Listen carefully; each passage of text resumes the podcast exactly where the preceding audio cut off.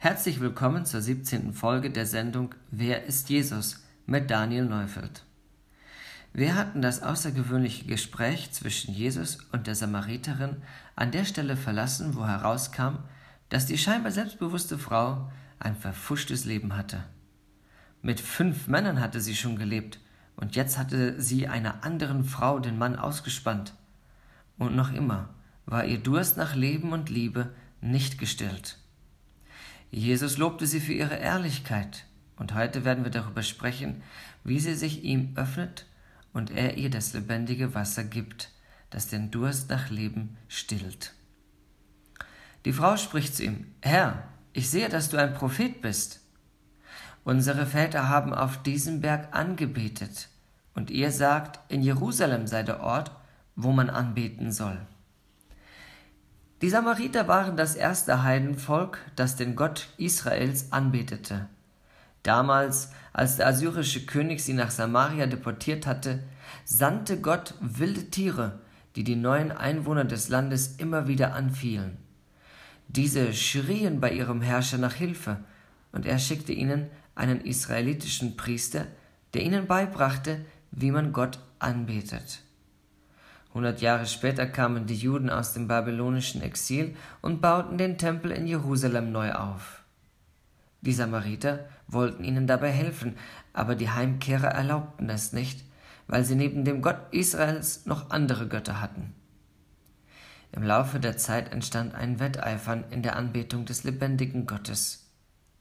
Wie wir in der vergangenen Folge gesehen hatten, versuchten die Samariter ihre Abstammung auch von Jakob herzuleiten. Das wiederum stieß den Juden sauer auf.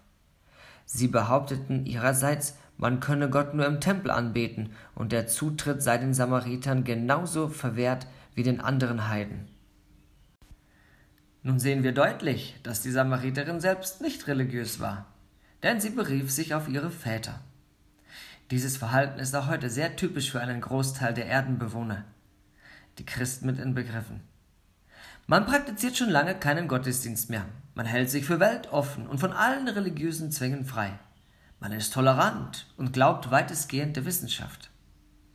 Trotzdem bleiben Spurenelemente, auf die man zurückgreift, wenn das Leben seinen Halt zu verlieren droht.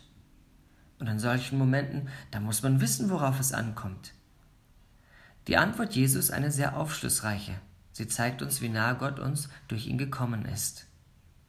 Jesus spricht zu ihr, Frau, glaub mir, es kommt die Stunde, wo ihr weder auf diesem Berg noch in Jerusalem anbeten werdet. Ihr betet an, was ihr nicht kennt. Wir beten an, was wir kennen, denn das Heil kommt aus den Juden. Aber die Stunde kommt und ist schon da, wo die wahren Anbeter den Vater im Geist und in der Wahrheit anbeten werden. Denn der Vater sucht solche Anbeter. Gott ist Geist, und die ihn anbeten, müssen ihn im Geist und in der Wahrheit anbeten. Jesus macht deutlich, was damals unvorstellbar war. Anbetung ist überall möglich.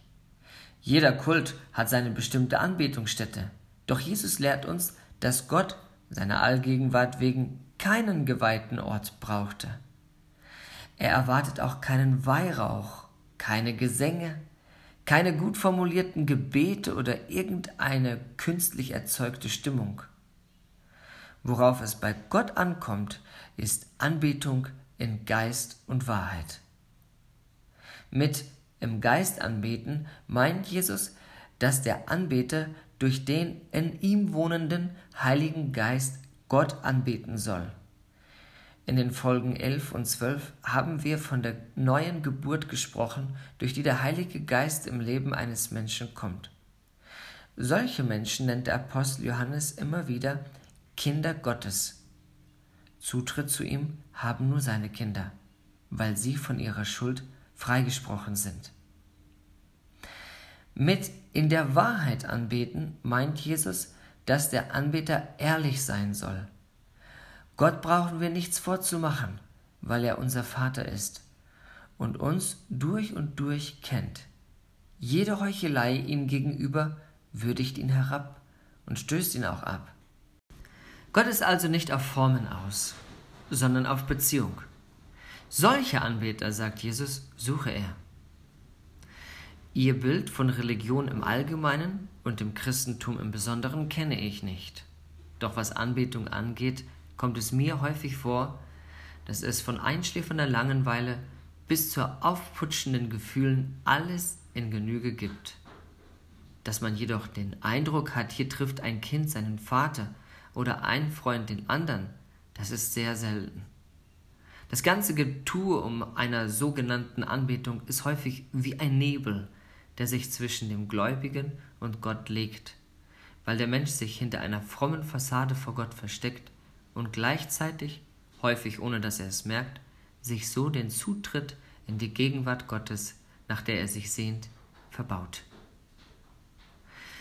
Die Frau spricht zu ihm, ich weiß, dass der Messias kommt, welcher Christus genannt wird. Wenn dieser kommt, wird er uns alles verkündigen.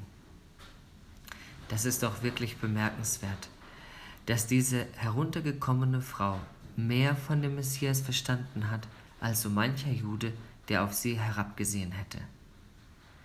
Sie wartete nicht auf politische Befreiung, sondern auf den Zeitpunkt, dass Gott sich in seinem Christus zu ihnen wenden würde.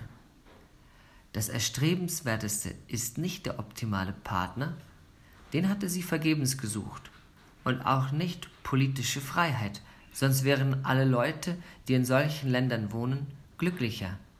Nein, das wirklich wichtigste Bedürfnis ist der Umgang mit Gott in der Anbetung. Hier wird der Durst nach Leben und Liebe auf eine Art gestillt, dass der Mensch nicht weiter nach anderen Angeboten Ausschau hält, sondern mit seinem Umfeld teilt, was Gott ihm schenkt. Darum soll es auch in der nächsten Folge gehen. Noch ein letzter Gedanke. Trotzdem unterstreicht Jesus, dass das Heil aus den Juden kommt. Gott hatte zu der alten Welt durch sein Volk Israel klar gesprochen und sein Name war weit und breit bekannt geworden.